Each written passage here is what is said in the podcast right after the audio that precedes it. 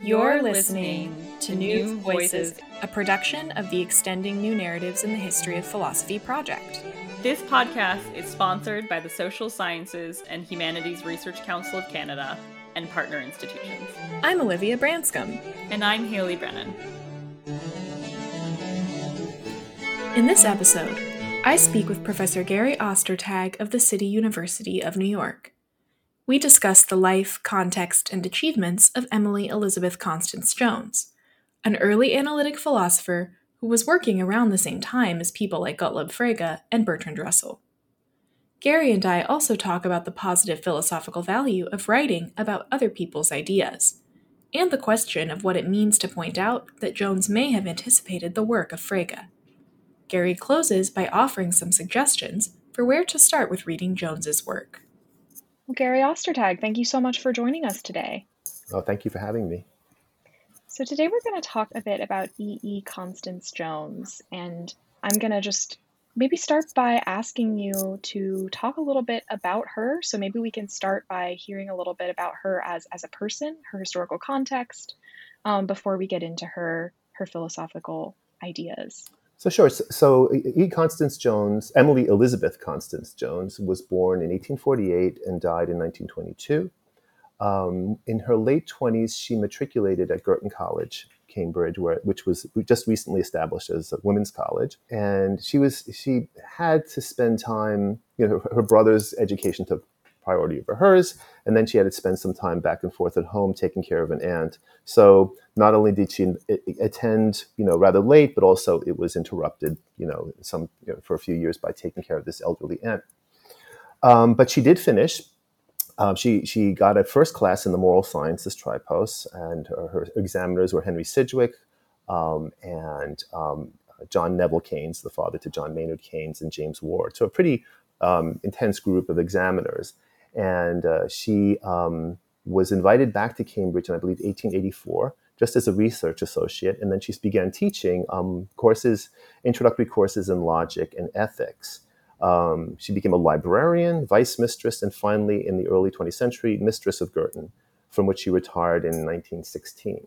So during that period, she published quite a bit. I mean, what's astonishing is how much she published, mm. but not just how much, but the venues in which she published. So if you, when I first started um, doing research on her in the in the mid '90s, um, I just go to the old, you know, the, the, the, journal stacks of Mind, the Aristotelian Society, the International Journal of Ethics, and you just, it's all there, right? Now it's an O and J store, so it's very easy to research. But um, she published quite a bit from say 1890 until the late teens. Okay, mm. so we're talking of a, a, period of 25 years, and she um, uh, wrote because of her teaching, I believe, she wrote uh, several introductory books. And then her, her um, major manuscript, uh, um, uh, publication rather, was um, A New Law of Thought, which was published in 1911 on Cambridge University Press. Um, so when she became mistress, she was actually pretty good at her, at her job. She, the, the, the college was in debt um, considerable debt in when she uh, became mistress in I think 1904.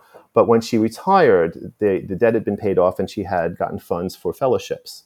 Um, and she was really quite well liked, um, at least by the students there um, and uh, the philosophical community. And when she passed away in the early 20s, there were each of the journals in which she published, uh, Mind, the Aristotelian Society, and the International Journal of Ethics, had you know um, obituaries about her.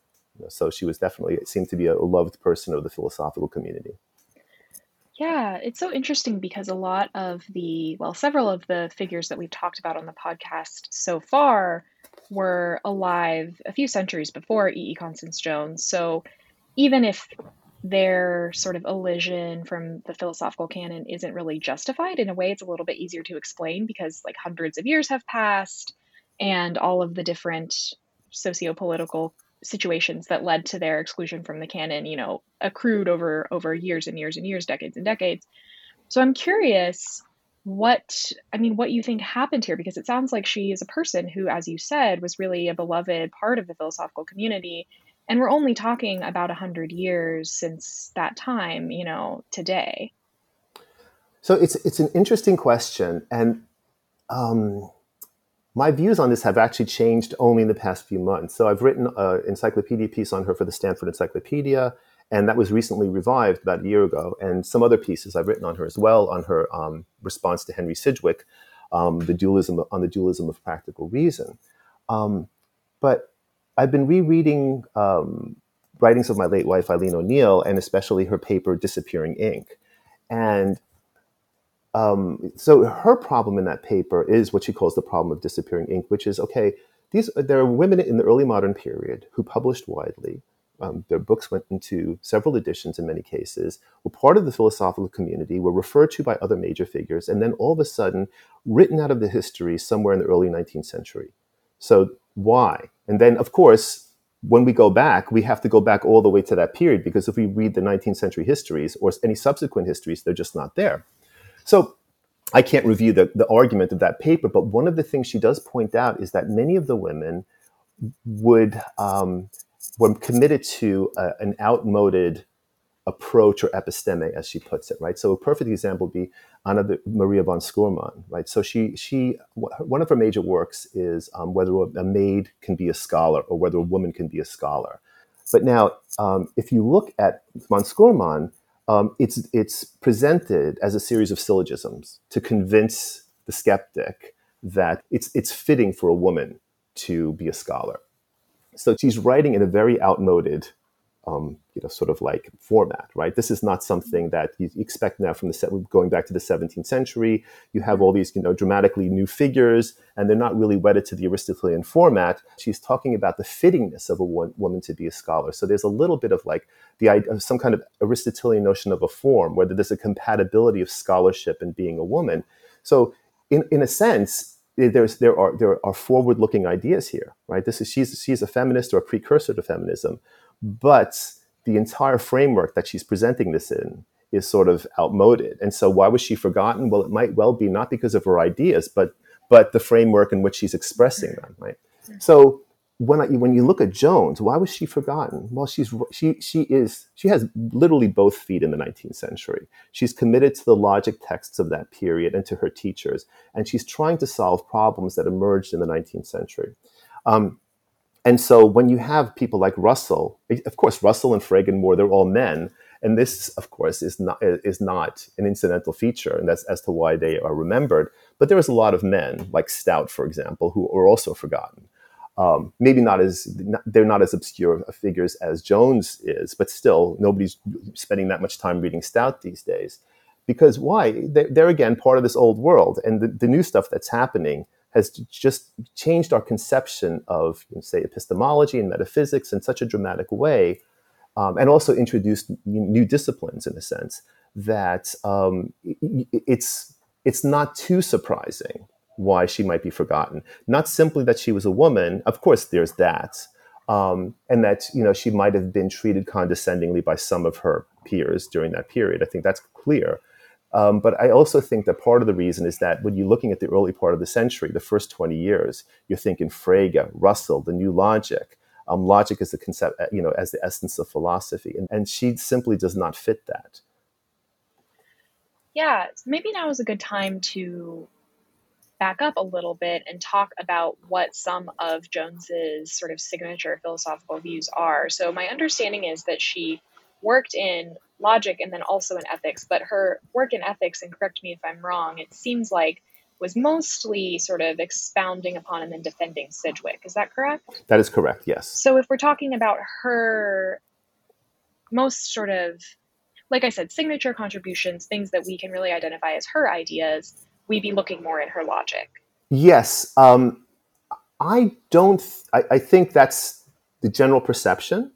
And I think, for example, in Stout's um, obituary for her, he he made this kind of point that really her major contributions are in logic and in ethics. It's roughly just expository of Sidgwick. I, I think um, I think she had um, an important contribution to make there. She didn't write as much about this, but I think, um, in a way, you know, the people who preserve who do mention her are the are the people who do 19th uh, century ethics, Victorian ethics. So um, Bart Schultz, in his book on mm. Sidgwick, The Eye of the Universe, mentions Jones and also points out that she was considered, quote unquote, a Sidgwick's prize student. Right? And mm-hmm. so, she was um, Sidgwick's um, literary executor, and was responsible for the last few editions of um, Sidgwick's Methods of Ethics and other, um, you know, lectures that were pu- published posthumously. So I, I th- I, she didn't write as much, but I do think that what she did contribute, in, especially in her late, late writings on um, practical dualism, for example, in the Proceedings of the Aristotelian Society, um, those are valuable um, and to my mind, as valuable as her contributions to philosophical logic. And yes, they are, they are the result of expository work, but they cover, they break new ground, it seems to me. And that's so interesting because, as many of us who work on figures in the history of philosophy are like intimately familiar with and aware of, there's no, it's not the case that expository work can't lead to quote unquote original or quote unquote new contributions, right? So, like engaging in expository work on a historical figure, even even if it's not someone that you worked with personally, um, as was the case with Jones and Sidgwick. Um, at least it's my opinion that that can be a genuinely productive mode of philosophizing, and that we're not just explaining what others said, but also engaging in something more um, dynamic as well. Yeah, this is an interesting question about this because this is what um, Michèle Le Doeuff called the the Eloise position, right? In um, one of her early papers. Um, and so, well, yeah, w- women up until the 20th century, even including Simone de Beauvoir, they were just sort of, they were not really philosophers, right? They were just responding to these men. I mean, she abandoned that picture very quickly by the late seven, late eighties, I think. But the point is that she she did hold it for a while, and, and and that that cuts out a lot of really important contributions that women made and the way they made their contribution. So if you think, well, if they haven't written a treatise on their own, uh, you know, and working through their own ideas, then it's not worth really, um, you know, discussing them. Well, then you're gonna not you're gonna ignore a huge chunk of what women did um, from the early modern period into the 20th century. And you know, a lot of that is important, and as I said before, you're breaking new ground. So um, yes, it's not you don't have something like the methods of ethics coming out of um, Jones, but she does solve a problem that, or, or at least made an important um, contribution to the solution that Sidgwick thought was, you know, one of the weaknesses of his project. Um, so um, yeah, it, so I think uh, it's it's worth considering these works, even if they're not the kinds of things, you know, like um, the Critique of Pure Reason or Descartes' Meditations. Still, there's some value, there's some gold there, basically. Yeah. Well, it's interesting because thinking back on the question that I asked that led to this discussion, I there was an assumption there that there's a strong strong distinction to be drawn between one's own work and work that's expository. And this, the way that our discussion has unfolded, has made me think about how maybe one thing that it would behoove us to do as people working on historical figures who've been left out is to like challenge that assumption. And especially working with women, it sounds like, who maybe like historically in some cases were just, for whatever reason, it was e- more open to them to work on or to write about others yeah, like look, the classic case would be like Descartes' correspondence with Elizabeth. All we have really are is is that in, interaction, but that's kind of like that's that's valuable nonetheless. Even if we don't really get a full approach, a full theory, we have something that's um, it would be we would be the, the poorer if we didn't have that interaction. And a lot of things happen in the early modern period and going into the 20th century that are quite like that. Um, and so we have to we have to find the gold where it is, and we can't expect everybody to write a treatise. And it seems honestly, when when Jones does write those long monographs, they don't work necessarily as well as those nice little dialectical points that she makes makes in opposition to this or that figure. Yeah, and we're gonna, or I'm gonna ask you a little bit about teaching later. But one thing that I think about in my pedagogical practice or my teaching practice is how maybe the philosophical essay, which is, you could think of it almost as like the building block of the treatise, like isn't the only mode that philosophy can be done well in. And even for some, you know, different thinkers, maybe different modes or formats are, are better suited to their style or to the ideas that they're interested in. So uh, I really like thinking about Jones as someone who could be an example of that. Right. Yes. Yeah. Yeah. So before we get too far away from this point, I just wanted to ask if you could explain a little bit about what practical dualism is, um, because I'm not very familiar with uh, the actual content of Jones's work, and I imagine some listeners might have that question too. So, the dualism of practical reason is something that um, is a phrase from Sidgwick's The Methods of Ethics. And the, the, the, concern is that, you know, we have these two principles of both self-love and benevolence. And um, the, worry is, on the one hand, is like we, we want to, the, the, there's a dualism of principles, which is problematic already, but that they, can come conceivably into conflict. And Jones's solution, I mean, it's, it's, a, it, it's in her essay, Practical Dualism, and also um, in a very useful encyclopedia piece that she wrote on Sidgwick. I think that was the last thing she wrote. And honestly, without the encyclopedia piece, it's very hard to make sense of the practical dualism paper. Um, the practical dualism paper it, it, that was in the Aristotelian Society, and it's it's almost appears as kind of notes for a paper rather than a paper itself, and then it falls together when you read the subsequent um, uh, piece on Sidgwick. But so there's there's the dualism of these principles, um, or methods in in, um, in uh, Sidgwick's phrase. Um, and so her response to that is essentially that um, that benevolence presupposes self-love, and one one real difficulty in reading her is to realize that she means the relationship of presupposition in this paper because she doesn't have that concept. But all of a sudden, when you think read her in that way, everything sort of like um, becomes clear. And her view is that, look, even, even in something like the golden rule, love thy neighbor as thyself, she says, look, the, the presupposition is that you already love yourself, that that's, that's coherent, and then you're supposed to apply that to another person. And so part of her attempt to break out of this dualism or this, this the problem, make, make the dualism seem less problematic is to show that there's already a presupposition in benevolence, um, and that requires self-love. Um,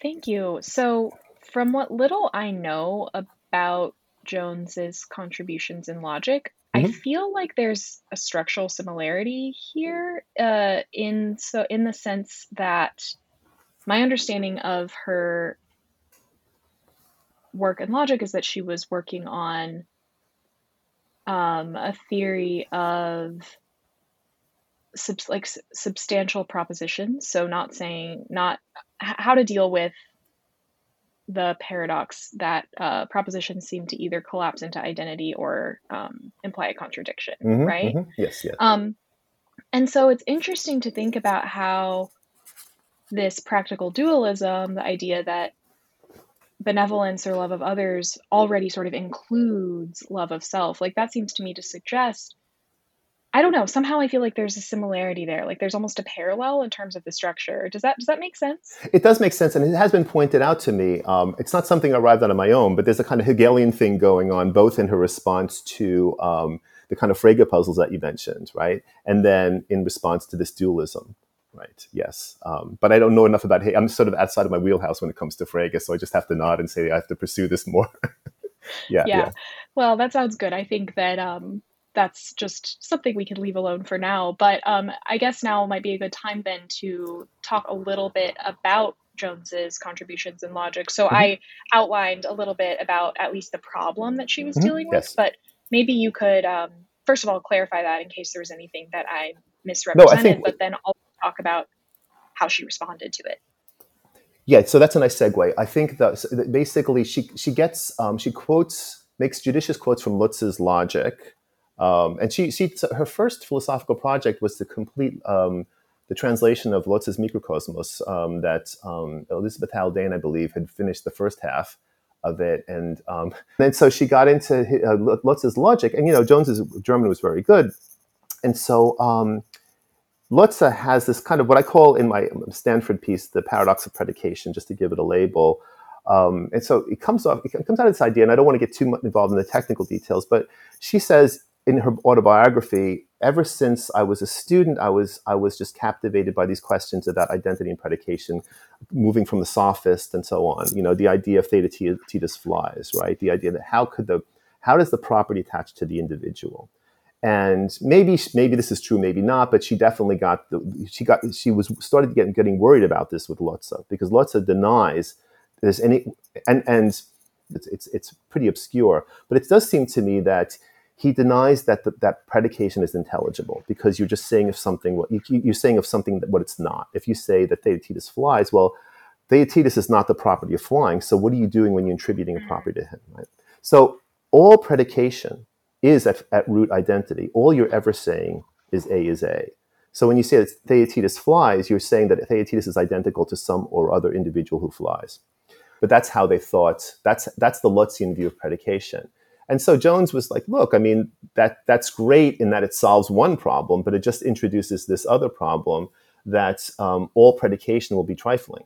So her new law of thought, which is the title of her you know, book of 1911, emerged in 1890 and 1892 in her books on logic and her textbooks on logic, you know, the elements of logic as a science of propositions, for example.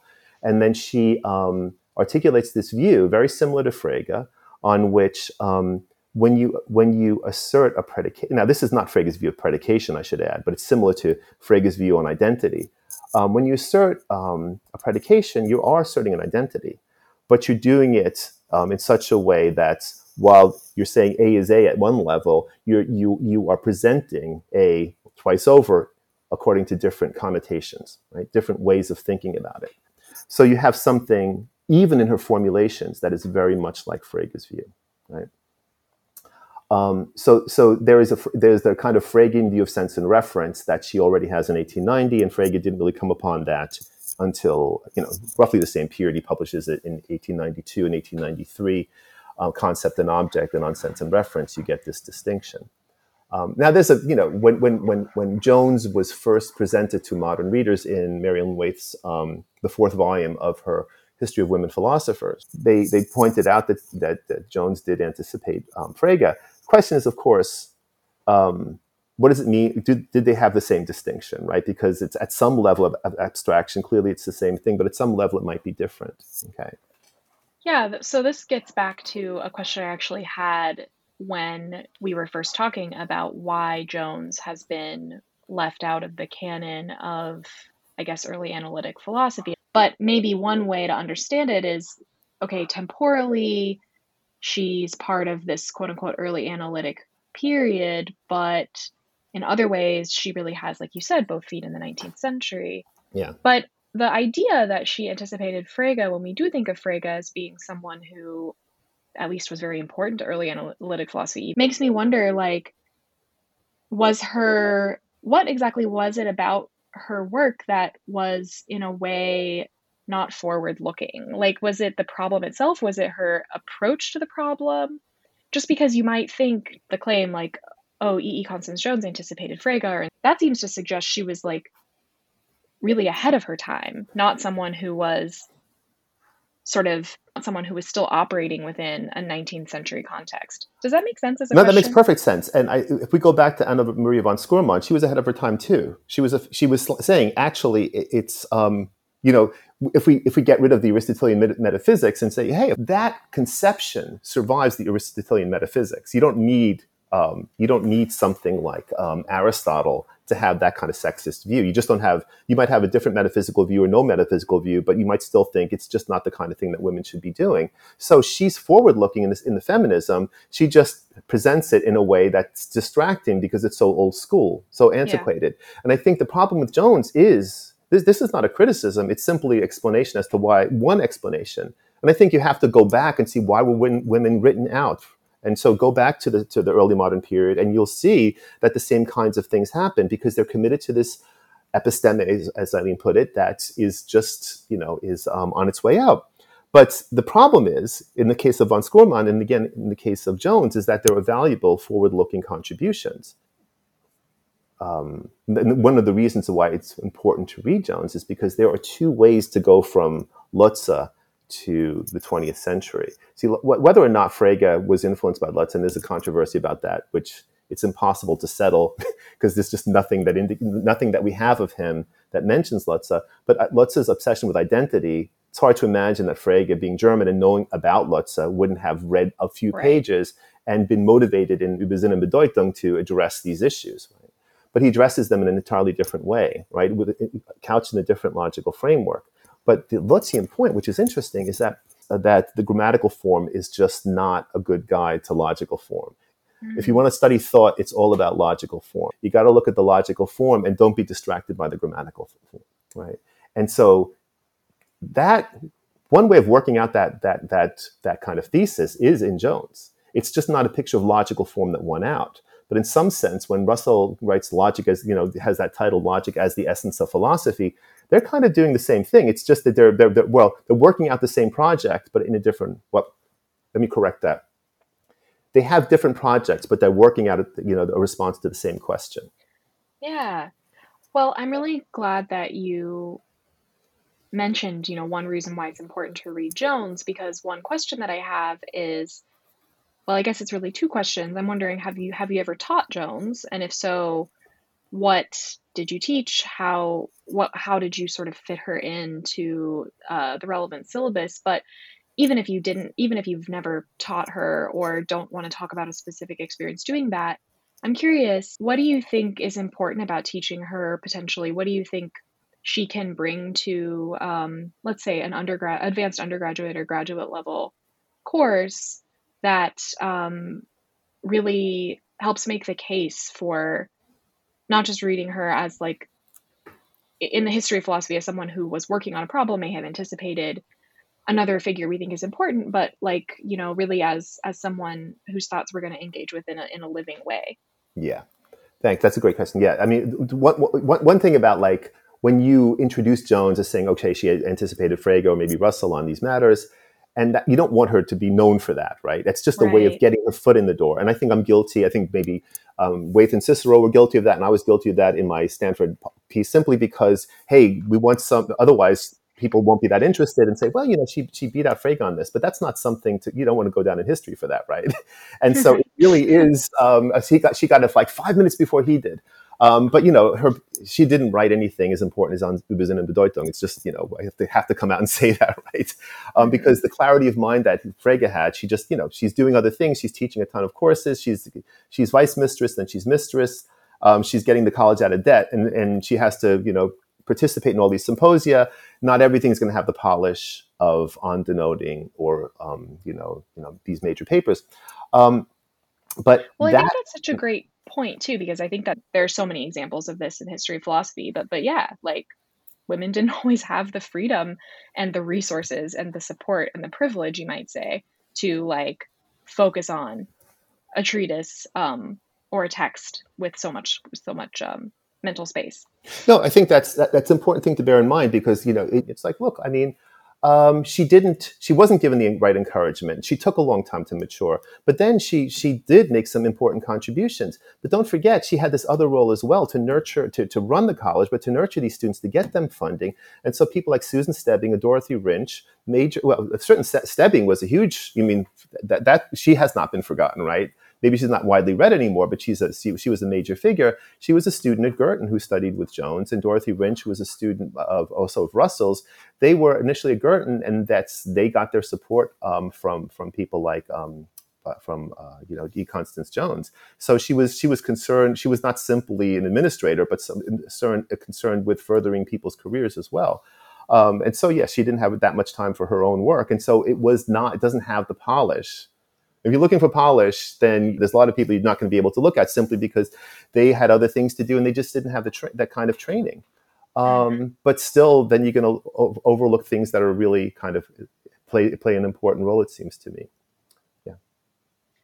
Yeah. Oh, and so, I'm sorry. You, I, I, forgot that because uh, yeah, what to teach and have I yeah. taught her?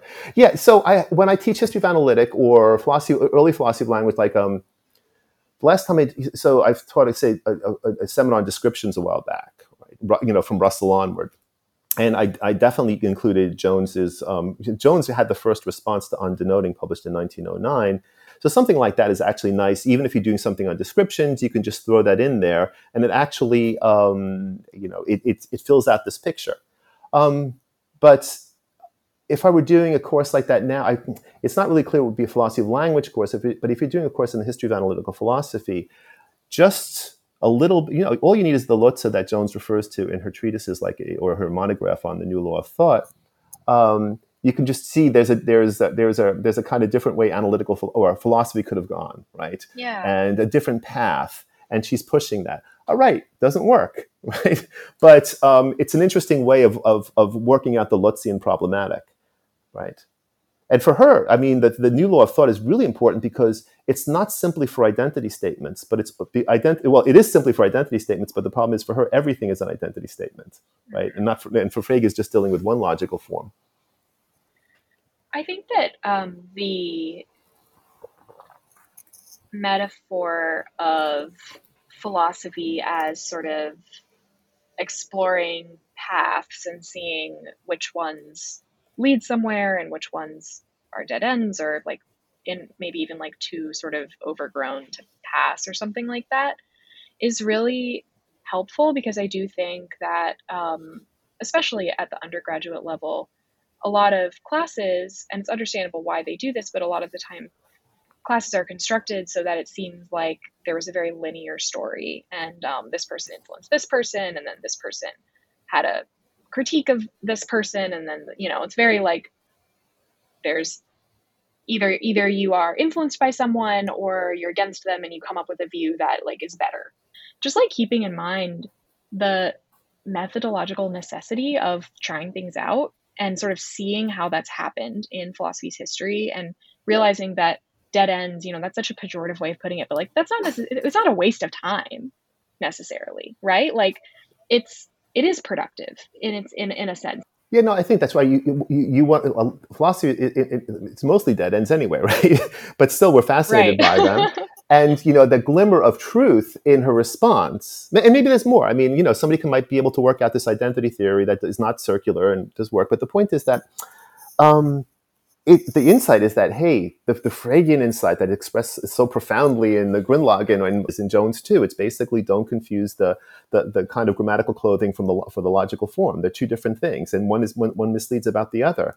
And an attempt to work that out that's got to be important if we we want to know how we got to Frege Russell and the Tractatus. There's another figure who's doing the same thing um, in in her own way. Let's let's talk about that as well. So we don't have too much time left, but I would love to hear a little bit about your um, experience encountering the work of Jones. So you mentioned that you found out about her from the, I think, Mary Ellen Waithe volume. Yes, yeah. Um, but yeah, what was the context of that and, and what did you find interesting there? Well, so I remember it vividly because so my late wife, uh, we were moving to Northampton. She was about to take a position at UMass. This was like 1995, and we are moving tons and tons and tons of boxes of books. And, and so sweltering August afternoon, and, and like, wow, what's in here? And I started looking through this and like, whoa, she's got, you know, so I read the Mary Ellen Waithe thing and it was just immediately, you know, on, on Jones. I'm like, wow, this is fascinating. And as luck would have it, because, you know, Smith College was right down, nobody, no libraries had her. I mean, they, you know, Harvard had this, Columbia had that, but but Smith had more of her books than pretty much any place. Mm-hmm. And I think it was due to maybe Alice Lewis. Oh, actually, I didn't know it then. It's due. It would have been due to Dorothy Wrinch because Wrinch was a, a Girton student. Um, and so they had her autobiography and they had the New Law of Thought. And then, of course, I got all the articles through, um, you know, back then I just um, photocopied them. And then I was able to, using advanced, you know, ABE, the Advanced Book Exchange, buy up everything that was available because you know, I remember getting like, you know, the primer of logic for like five dollars from Australia or something like that, you know. And I just love having these things. But um, so I discovered her through that, and I just um, I couldn't really find much secondary literature, if anything. Um, and so I just started working my way through this through the material. And um, think at the first time I presented on it, I, I did when I did an anthology on the theory of descriptions. I do keep I have her in the bibliography as just uh, um, you know as a, I don't think I included a discussion of her work, but I included her in the bibliography as you know one of the critics of Russell. And um, I gave a paper on her to the Bertrand Russell Society um, something like Jones and the uh, Bertrand Russell and the, and the, Anxiety of Influence. It was a really kind of heavy-handed title, borrowing from Harold Bloom, the case of E. e. Constance Jones, and just going over the, uh, the, the, the kind of controversy about that. Um, and so yeah, I just got very excited, and I was initially um, it was really hard to. Some of the material is not well presented. Some some better than others. Some works are clearer than others, and some of it I just had to really work hard to figure out what's going on. But it paid off. I love that story so much because it, it just it kind of gives me chills to think about because I feel like and this is something that um, Christina Van Dyke and I talked very a very little bit about in my conversation with her.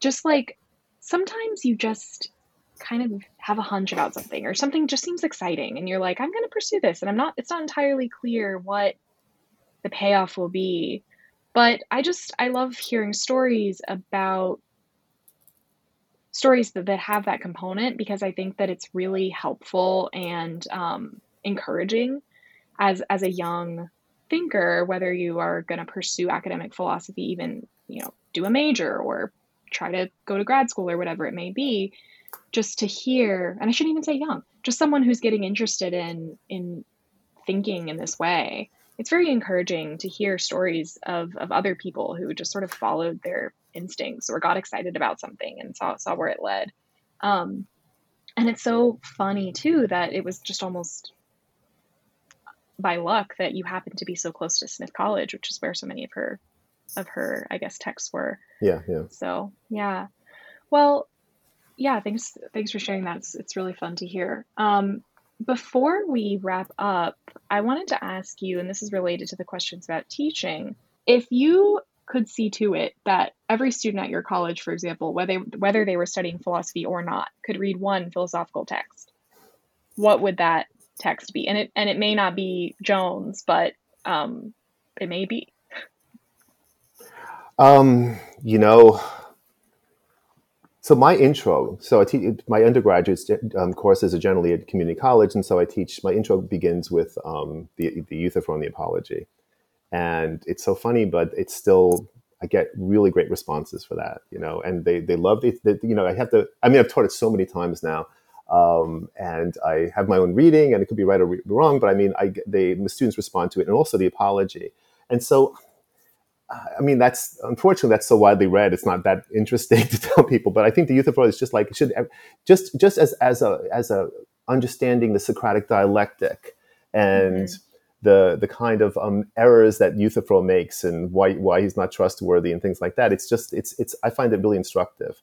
Um, a more dramatic thing, something that would be not so that was something that would be less um, obvious would be uh, Poulain de Um, mm-hmm. his text on you know um, treatise on the equality of women. That's I just find that when I teach Descartes in the intro course, um, this is such a beautiful application of Cartesian philosophy to the question of equality. Of equality. So he says in this Poulain, so Poulain is a Cartesian, just for the audience, writing in the, you know, uh, just maybe 10 years, of 20 years after Descartes passes away, so 1660, 1670.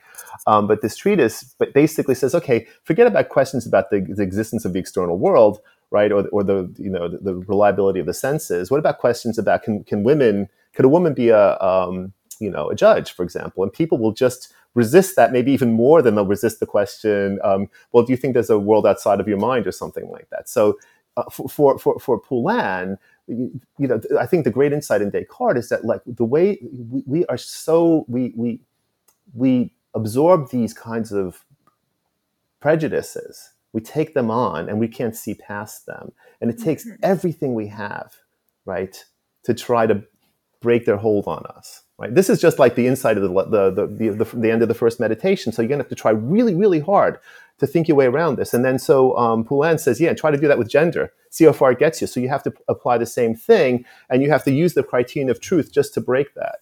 And so, um, if anybody, so uh, so the boring answer is Euthyphro, but the exciting answer is Poulain, because I just think that Poulain is one of these things that one of these figures that is under, and of course I learned this all from Eileen. You know, you know I didn't discover Poulain on my own, but it's it's such a great thing to teach even at the introductory level, and it fits in so perfectly with Descartes. And even if you're not interested in metaphysics, you're going to be qu- interested in questions about gender. And these things don't apply, of course, you know, they, are more broadly than gender, but questions right. of race and class and so on and so forth. So I think that text is just. Um, I, I, hope it just gets more attention because it really is um, uh, sort of underread. So really, just one more question before we conclude. So, you mentioned that Jones was very prolific and that some of her texts are not as clear as others. So, if someone listening to this were to assign a text to undergraduates, I mean, I'm sure it would depend on the context of the course and so on, but do you have any recommendations for things that are sort of good points of entry into her work?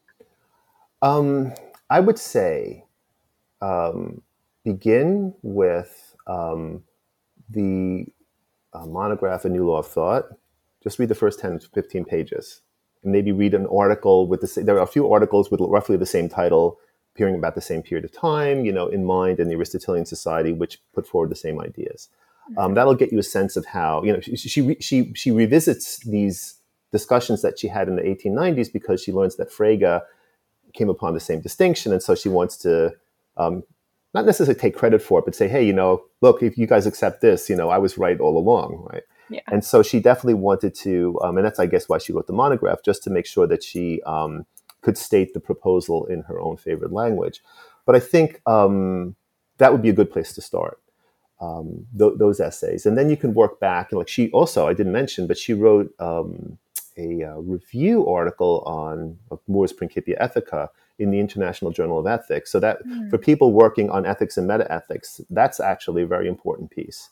Um, and um, yeah, so I, I, think those would be good places to start. And, if, and, and on and people, of course, who were interested in like um, Victoria, you know, so like Sidgwick or something. Um, there are already people who work on her responses, um, and so if you look at the um, the uh, bibliography in my Stanford piece, you'll see a lot of references to the work, um, you know, her work on ethics. Wonderful. Thank you so much. Well, Gary, thanks so much for taking the time to talk with me. Um, really thrilled. This was a really fun conversation. Well, thanks, Olivia. Thank you for having me. It was fun for me too. Thank you for listening to New Voices in Philosophy. Production of the podcast is funded by the Social Sciences and Humanities Research Council of Canada as part of the Extending New Narratives in the History of Philosophy project. This episode was produced and edited by me, Olivia Branscombe, with assistance from Petru Roșu. The music you hear is 17th century female composer Elizabeth Claude Jacquet de la Guerre's Sonata No. 2 in D major, performed on the violin by Bizzaria Armenici. For more information about the project, and for future episodes, please visit our website, newnarrativesinphilosophy.net. We look forward to discussing all these new figures and ideas with you.